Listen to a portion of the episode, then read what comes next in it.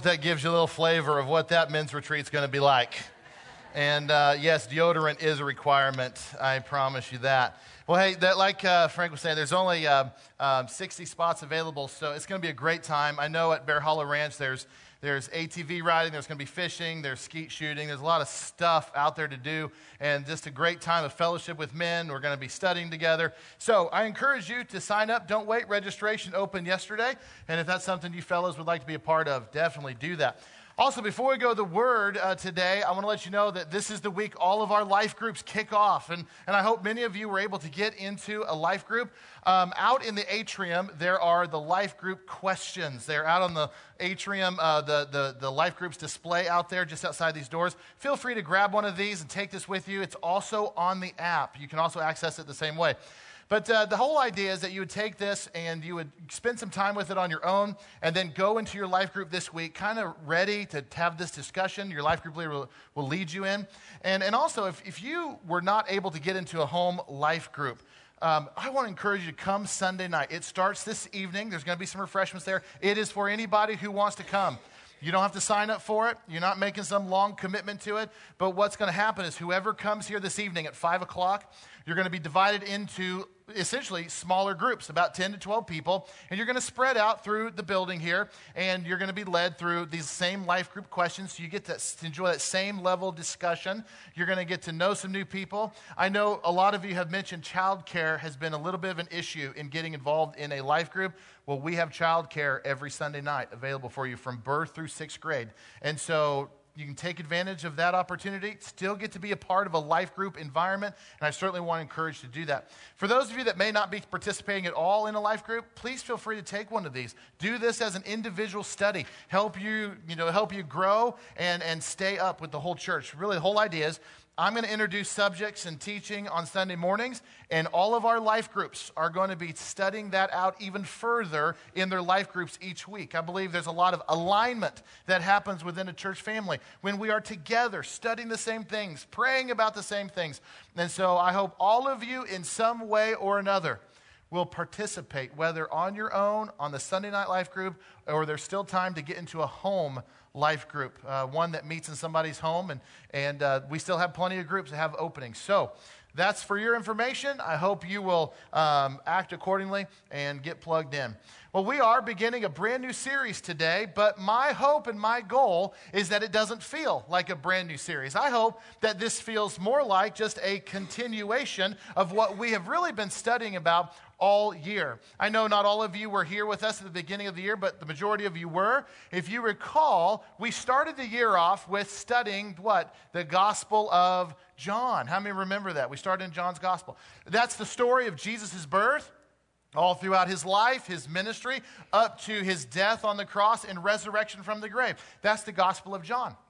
We ended that series on Easter Sunday, where we spent the whole morning focused on Resurrection Sunday, and that was the very end of John's Gospel. The very next week, we transitioned right into the book of Acts, which is the story of the Holy Spirit being poured out onto the world and the beginning of the church. And, and my goal in doing that was to flow seamlessly from John's Gospel into the book of Acts, where it feels like all we're doing is continuing the same story.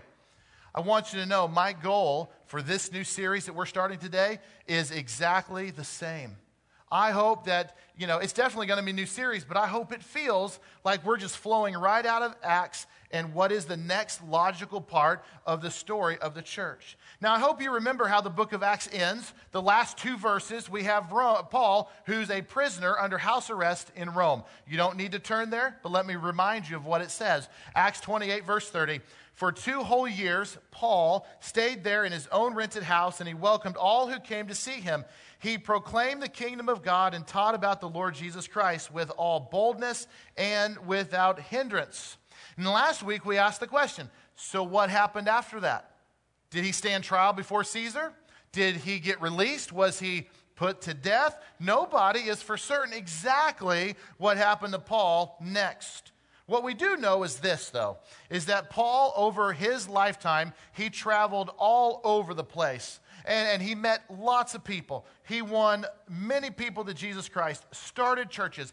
Many of those people that he met on all of his journeys and during his life, they became good, close, personal friends of his. Some of them even joined him in his ministry, and they too risked their very lives for the advancement of the good news of Jesus Christ. Some of them went on to become very influential, prominent leaders in the church. Now, we may not be able to say exactly, this is exactly what happened to Paul after he went to Rome and he was in prison there, but we definitely know that the story of the church continued on. How do we know this? Because here we are. The church continued. It didn't end in Acts 28. No, no, no. The Holy Spirit continues to be poured out. People continue to come to faith and believe and receive the gift of the Holy Spirit, and they become saved people. The church continues to go. So even though we don't know the exact end of Paul's story, we are the very continuation of the book of Acts.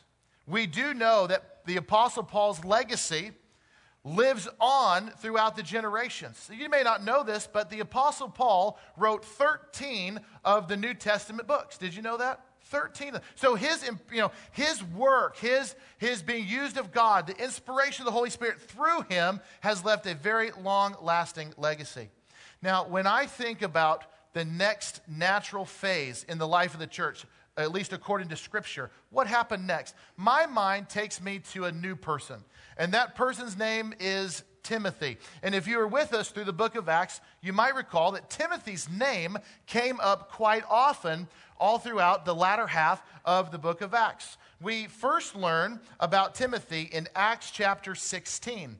We know that he is a Christian by the time we get to Acts chapter 16.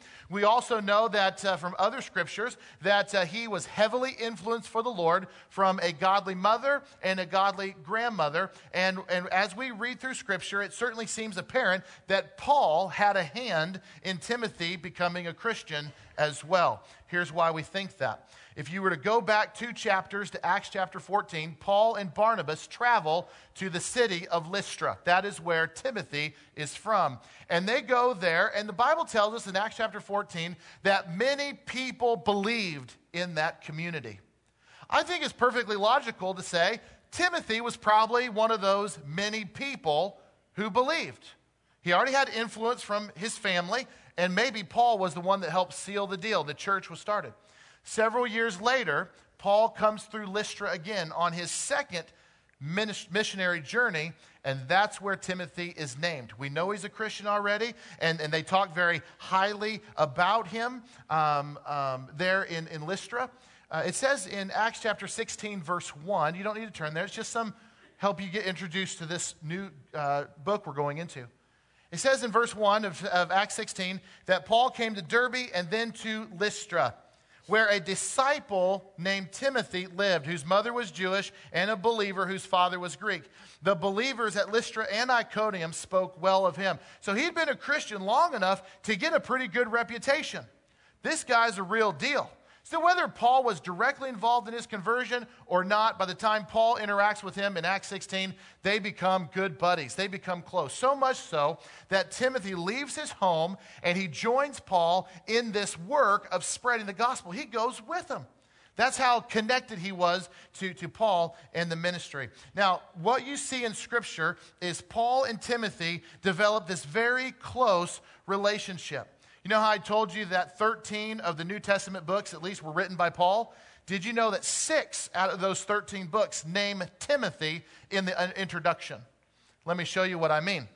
If you were to go to Philippians 1 1, it starts like this Paul and Timothy servants of Christ Jesus, to all God's holy people in Christ Jesus at Philippi. Philippi was a city that Paul went to during his missionary journeys and started a church there. He later writes a letter to them. That's Philippians.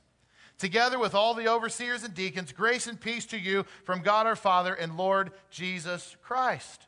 That's how Philippians starts. It names Timothy right in the uh, introduction. It's like not just Paul, it's Paul and Timothy coming to you. Uh, Philippians starts that way. Second Corinthians starts that way. First and Second Thessalonians starts that way. Colossians starts that way. And the book of Philemon all names Timothy um, along with Paul. Now, Paul, when he wrote the book of Philippians, um, most people believe that he did that. He even says, I'm in prison when I'm writing this. But most people believe he, he wrote that during his two year house arrest in Rome. That's when he wrote Philippians. Some have suggested, well, maybe he wrote it when he was a prisoner in Caesarea. That's a possibility as well. But most people accept he wrote to the church in Philippi, in Philippi while he was a prisoner in Rome. Now, I want you to know, I want you to hear how Paul talks about Timothy when he writes that letter. And, and screens behind me, I'm going to take you to Philippians chapter 2. And this starts in verse 19. He says this to these Christians in Philippi I hope in the Lord Jesus to send Timothy to you soon, that I also may be cheered when I receive news about you. In other words, Timothy's with me. I want to send him there so he can report back all the good things that are happening. And then he says this next verse I have no one else like him. That is a very high uh, word of praise for somebody coming from the Apostle Paul. I got nobody like him. He goes on to say, Who will show genuine concern for your welfare, for everyone looks out for their own interests, not those of Jesus Christ. But you know that Timothy has proved himself because he, as a son with his father, he has served with me in the work of the gospel. Do you understand this little detail that Paul is giving? This is how I feel about Timothy. He's like a son to me and he sees me like a father. That's more than a friendship, that is a close relationship. These guys are tight. And I want you to understand this. He says in verse 23 I hope, therefore, to send him as soon as I see how things go with me. So it's, it, they've got a good, good relationship. Well, as I told you before, nobody really knows for certain or can say for certain what exactly happened to Paul at the end of the book of Acts. But I have no problem telling you what my opinion is. I think we're all welcome to an opinion from time to time, right? Here's my opinion of what happened to Paul, and I reserve the right to be wrong. My opinion is that Paul was released from his house arrest in Rome at the end of those two years. I believe that he resumed his traveling and that he continued to preach and visit churches. And I believe that it was during this time he wrote a few more books of the New Testament. And then later he was arrested again. Now, the reason I believe that is because by the time you get to Second Timothy, it sounds so different about that imprisonment than his house arrest in Rome. It sure makes one at least wonder if this is a different imprisonment. That's all technical mumbo jumbo, but that's my opinion. I, I believe that he was released. And maybe I'll get to heaven one day and find out I was completely wrong. And that's okay, because when I get to heaven, I'm not going to care about that question. but I'm of the opinion that Paul was released. And, and it was during that time of his release that he either leaves Timothy or he sends Timothy to the city of Ephesus. And so Paul, or excuse me, Timothy arrives in Ephesus. Paul sends him there because there's a very specific mission for him to do. And he's got a, and that mission is this you have to set that church straight. A lot of things had gone wrong in Ephesus. And Timothy, your job is to get it back on the right path. So, what I want you to understand is when you pick up the book of First Timothy to read it, Timothy and Paul are not together. They're still very close, but Timothy is on a mission from Paul. He is there for a specific purpose. And so Timothy is alone. He is still, in that day and age, considered very young, and this is going to come out in the letter as well. And it's a very hard job that he has to do. I can't imagine a harder job, scripturally speaking, than what Timothy has to do in the city of Ephesus with that church there. And shortly after Timothy arrives in Ephesus, Paul sends him a letter of instructions. That's what 1 Timothy is. It's Paul's letter to Timothy with instructions of how he's supposed to lead and what the church is supposed to be like in the city of Ephesus. Now, there's also, it seems clear that this letter was probably, or at least parts of it, read to the entire church. Most of Paul's writings are also shared with the entire congregation. They were meant to be read publicly, and I do believe 1 Timothy was also read to the church. But that's what you have in your lap right in front of you. Timothy, the young leader in the city of Ephesus, very specific instructions from Paul, and that's what we get to read. So, if you got the first chapter open, let's go and start at verse 1, and uh, we're just going to start to unpack this kind of verse by verse here today. Starts out like this Paul, an apostle of Jesus Christ, by the command of God, our Savior, and of Christ Jesus, our hope, to Timothy, my true son in the faith, grace, mercy, and peace from God the Father and Christ Jesus our Lord. I want you to know something. This is a very typical greeting that you read in the New Testament. As you open up other books of the New Testament, you're going to find the beginning of all of them very similar to this. Paul identifies himself as the author of this letter. Some have asked, well, how do we know that was the Apostle Paul? Well, there's a lot of reasons we know it's the Apostle Paul. One of those reasons is because all the names and things he references all go back to the book of Acts. And, and the way he speaks about Timothy in this letter, it's like, oh, this has got to be the Apostle Paul.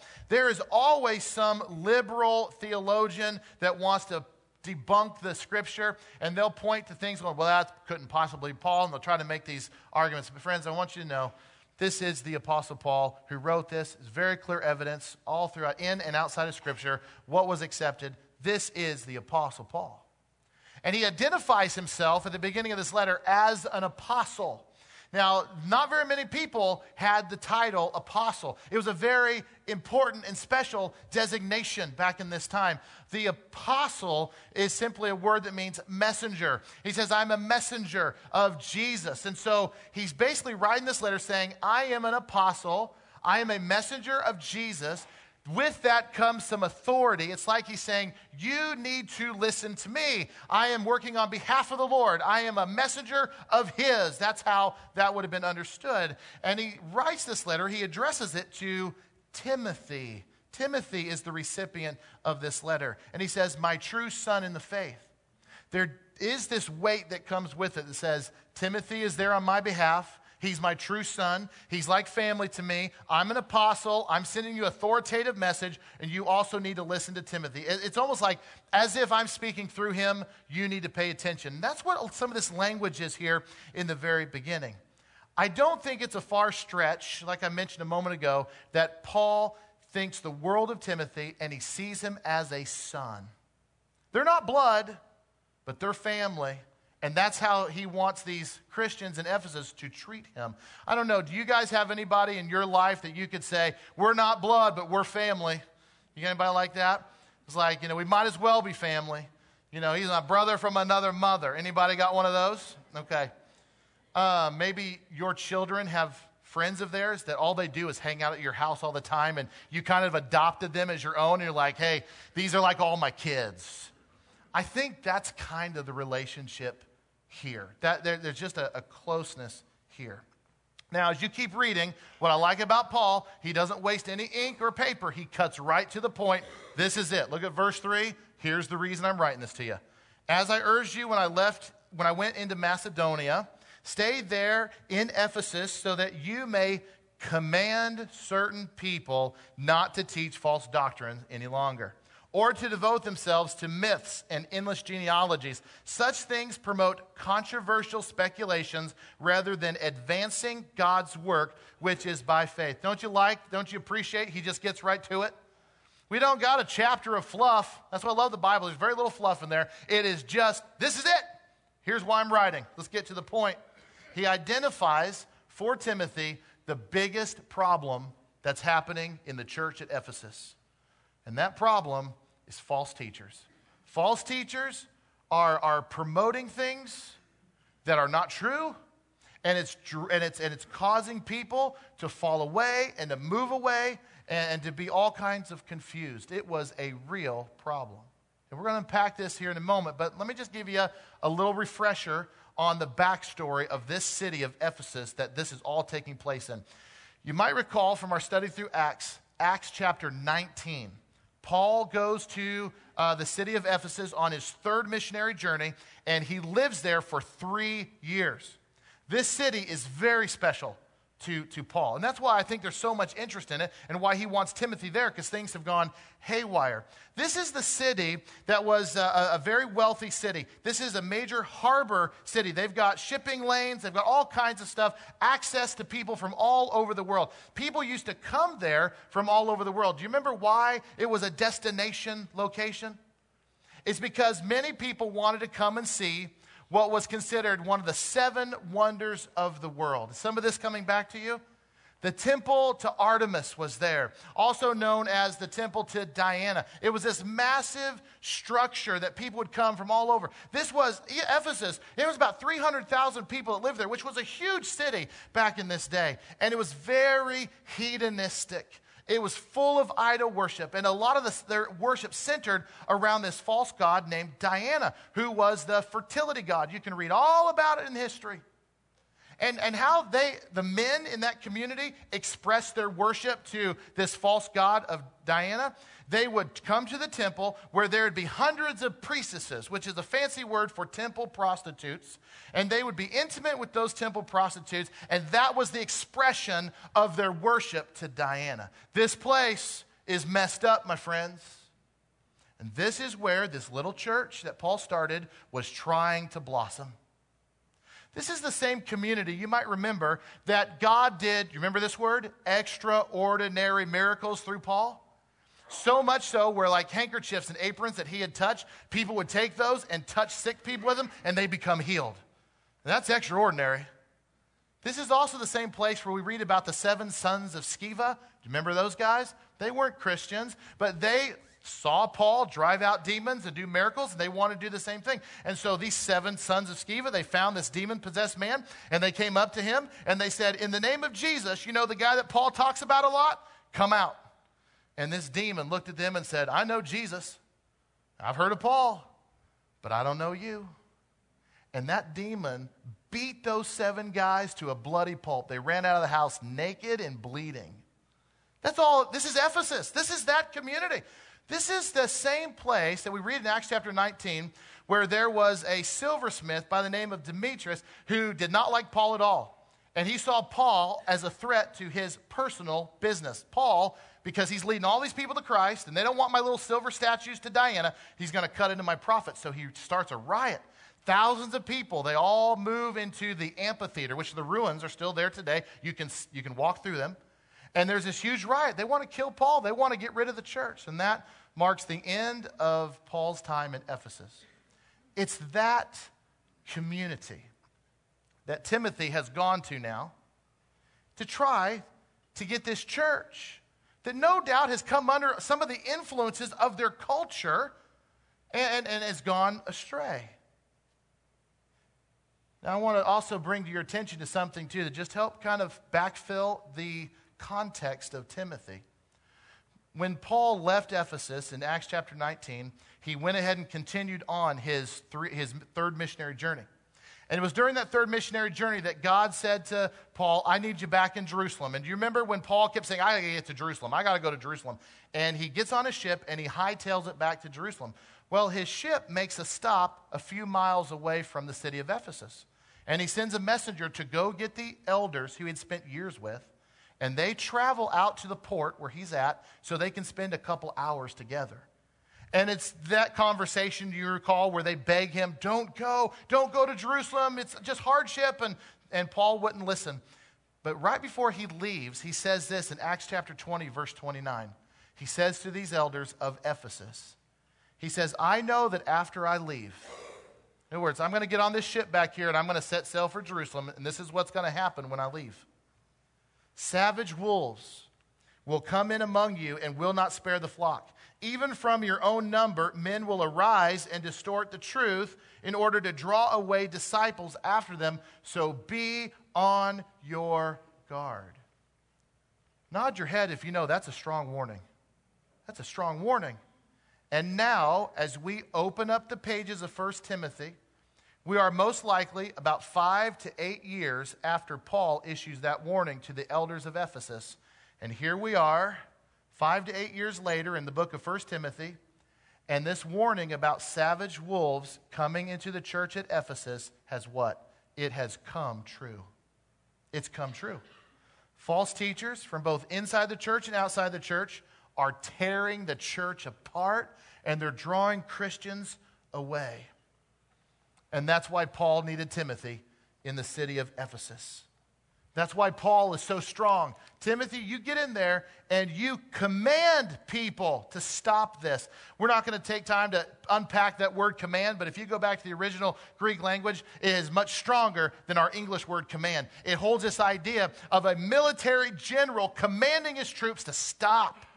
It has order. That's the strength of this word. And that's what Paul's like listen, get in there and you tell these people to stop. And you command them to stop teaching these false doctrines. Now, if you've been around New Life for very long, what I'm about to tell you next is probably not going to be any shock to you at all. But I personally feel deeply connected and challenged and called to 1 Timothy chapter 1 verse 3 through 5. Paul's strong warning about pure doctrine. I just feel so deeply connected to it that when I see Christians or I see whole congregations or entire denominations for that matter, chase after what is clearly a false teaching or, or rally behind something that is completely contrary to Scripture, it grates against my spirit. And I hope it grates against your spirit too. There is a false teaching, or you could call it a distortion of the truth, if you will, that is rapidly spreading through, uh, uh, through the American church right now. And this false teaching simply says or sounds like this Hey, God doesn't care who you love or how you love or who you marry or how you marry. God only cares that you love one another. That's all that matters to Him. The gender that you express your love towards is of no concern to God at all. And any restriction or hesitation that is brought up in Scripture, well, that does not apply to Christians today. And the last thing that you should ever associate with this conversation is the word sin. That's a false teaching that is rapidly spreading through the American church today. Paul's charge to Timothy was you command people, you command Christians to stop doing these things. These false doctrines, they were creating confusion. And guess what was being hindered in verse 4? What was being hindered was the advancement of God's work. He's like, that's what's happening. The evangelism of our city here in Ephesus that so desperately needs Jesus, that has come to a screeching halt because of all these false doctrines that are being taught. If you go on to verse 5, it says this The goal of this command, all right? So the command is what? You command them to stop doing this. And the goal of that order is love. Love, which comes from a pure heart and a good conscience and a sincere faith. Some have departed from these and have turned to meaningless talk. They want to be teachers of the law, but they do not know what they are talking about or what they so confidently affirm. There's some words in here that Paul uses. He says, a pure heart, a good conscience, a sincere faith. Friends, I think Paul's highlighting what the aim is of all Christians right there a pure heart, a good conscience, a sincere faith. Is that not the aim of all Christ followers? It is. But he says some people in the church there at Ephesus, they have completely departed from this. Who are these some people? Well, they're the ones that are perpetuating these false teaching. They've turned away. And the implication of Paul's words here and later in the rest of Timothy and into Titus and Second Timothy is that these kinds of people are lost. They don't get it. They are on the opposite side of a good conscience and a sincere faith and a pure heart. So the command is get in there and stop it. Now look at verse 8. We know that the law is good if one uses it properly.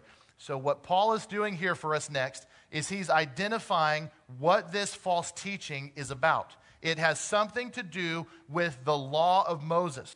Now, uh, for simplicity's sakes, I'm just going to say it for us.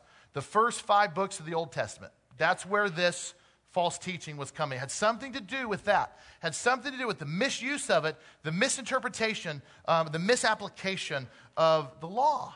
Goes on to verse 9. He says this We also know that the law is made not for the righteous, but for the lawbreaker. So now he's saying, let me clarify what the law is for.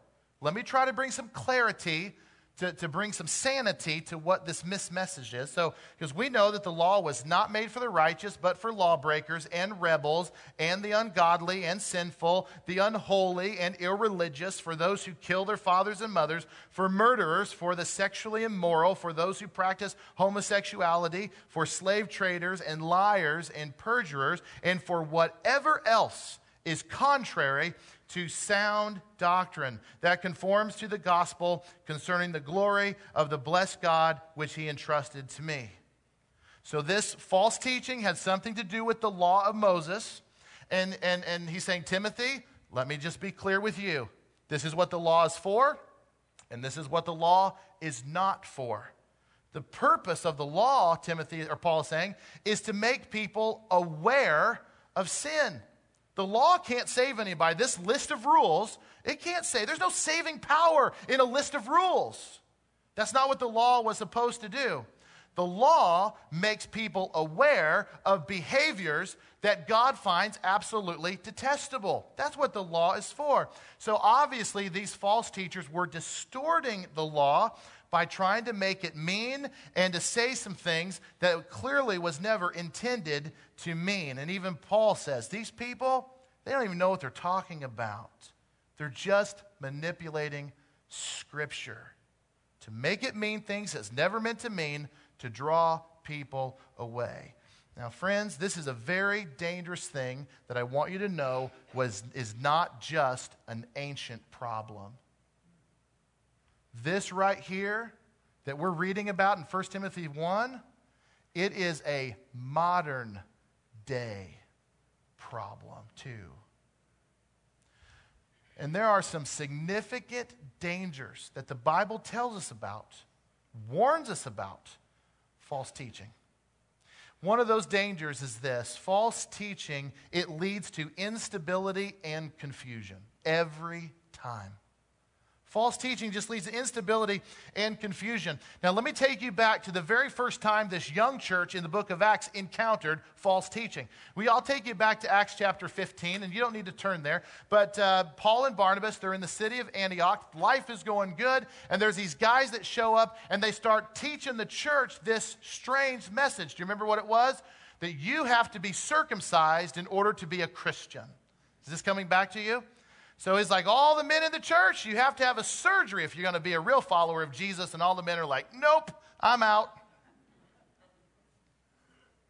And so this brought them into sharp dispute, the Bible says. So Paul and Barnabas, they traveled to Jerusalem because they got to get some clarity on what is a false doctrine. They're teaching that the law requires you to live up to these rules in order to be a Christian. Like, no way, that's not right. But the church was all confused about this. So all the church leaders gather in Jerusalem in Acts chapter 15 and they figure it out. And I love the letter that the church leaders send to all the Christians around the known world. You don't need to look there, but it's in Acts chapter 15, verse 24. And the church leaders write this and they say, He said, We have heard that some have gone out from us without our authorization. In other words, that's not us. So this message is not from us. Don't believe it. And what did they say next? They have gone out without our authorization and disturbed you and troubled your minds. Friends, that's what false teaching does. It creates confusion, it creates instability all the time. If you want evidence today of the validity of what I'm trying to share with you, look no further than the doctrinal statements of, of a number of mainline denominations today who have embraced all kinds of secular thinking into their doctrinal statements and into their vocabulary and into their practices. They don't hide it. Always creates instability and confusion. There's another danger that the Bible talks about when it comes to false teaching in the church. It causes division. That's what it does. If you think about the false teaching that I said is sweeping across the American church right now that just says, you know, God doesn't care about who you marry or how you marry or, or the gender or anything like that. It just, all that, all that God cares about is love. Don't ever call that sin. That false teaching that's rapidly spreading in the American church has that false teaching brought unity to the church or massive amounts of division to the church. It's brought massive amounts of division, hasn't it? Entire congregations have broken up, or entire denominations have split right down the middle over this false teaching because false teaching brings division. Families, maybe even some of you right here in our church, families have been troubled and fractured and splintered because of false teaching on this particular thing. It always brings division, all the time. Paul warned the church about division that's the result of false teaching. In Romans chapter 16, it's on the screen behind me in verse 17, he says this I urge you, brothers and sisters, to watch out for those who cause divisions and put obstacles in your way that are what? Contrary to the teaching you have learned. So he's, he's bringing a point here. Watch out for this. It's a real thing. It's contrary to the truth, and it creates what? It, it causes divisions and obstacles. He says, Keep away from them, for such people are not serving our Lord Christ, but their own appetites. Friends, every false teaching is born out of a personal agenda. Every time. Every time, without fail. Every false teaching is born out of a personal agenda. By smooth talk and flattery, they deceive the minds of naive people. There's a third danger of false teaching it's this it does lead to severe punishment. All over the pages of Scripture, the end result of leading people astray, false teaching, always leads to severe punishment. If you, if you were to go back and read the book of Galatians sometimes, that was a letter that Paul wrote to a number of churches that were all scattered out through the province of Galatia. These are churches he planted throughout his missionary journeys. And, and he writes this letter because false teaching was creeping in to the churches. He's like, we got to get a stop to this. Says in verse, chapter 1, verse 7, Paul writes to these Christians and he says, evidently, some people are throwing you into confusion and are trying to pervert the gospel of Christ. But listen to what he says next. Even if we, if we or an angel from heaven should preach a gospel other than what we preach to you, let them be under God's curse. That's pretty strong. If you to read the book of Second Peter, Peter is dealing with the same challenges of false doctrines entering the church. And Peter speaks even more directly about the punishment that is going to come to those who mislead the church. Well, I've given you the bad news. I'm going to let you read the next part, which is the good news. Because in the next part, and you're going to uh, flesh this out in your life groups this week, is where Paul says, But there is good news, there is hope. And you know why there's hope? He says, Look at me. He says, Jesus Christ came into the world to save sinners. And he says, I was the worst one that ever lived. But God saved me. And God can redeem this. And, and there is this air of hope that starts to filter into what Paul writes next about the purpose of Jesus' mission and how he can change lives. And, and he is the evidence of that. And friends, I just want you to know it doesn't matter where you are at today or where you have been. God's not so much concerned about that as he is where you are going. And if he can redeem Paul, he can redeem you. My challenge to us as a church family right now is that we stay true to our convictions as followers of Jesus. That we stay true to God's word that we stay true because, listen, everybody, every generation has had people that followed man made ideas and they always fade away into non existence. But what stands true are the unwavering words of our Lord if we stay true to that, if we stay anchored to that, if we continue to hold Jesus in a high place and we continue to hold a high view of Scripture, we will not fail as a church. We will ultimately be successful. There is not a challenge in the world that God won't see us through if we stay true to His Word. But if we drift away from that, if we devalue Scripture, if we lower Jesus' place in the world, we will find ourselves in a whole world of trouble a whole world of disunity, a whole heap of mess. I want to challenge this church as we unpack this to make a commitment that we here at New Life, we are going to be committed to sound doctrine. Later, Paul will say to Timothy, Timothy, do something for me. No matter what, watch your life and your doctrine closely. So, Timothy, you watch your life, you watch how you behave, and you watch your doctrine, you watch what you believe very closely, and you will be very successful. Friends, that's my hope for our church. I believe God can handle everything, but we got to stay true to His Word. And I hope this has been an encouragement to you. And I hope that as you unpack the rest of this chapter on your own and with your life groups, you will see the hope that Paul writes in to the story of the church. Let me pray for you. Dear gracious God, I just thank you for this word, Lord. I thank you for um, re- inspiring Paul to record it. Lord, I pray you help us have a very clear awareness that this is not a, an ancient problem, but that there all the time, and I think a lot of it spurred on by the enemy, is trying to creep a falseness into the church. And I pray, God, that you give us ears to hear what is true.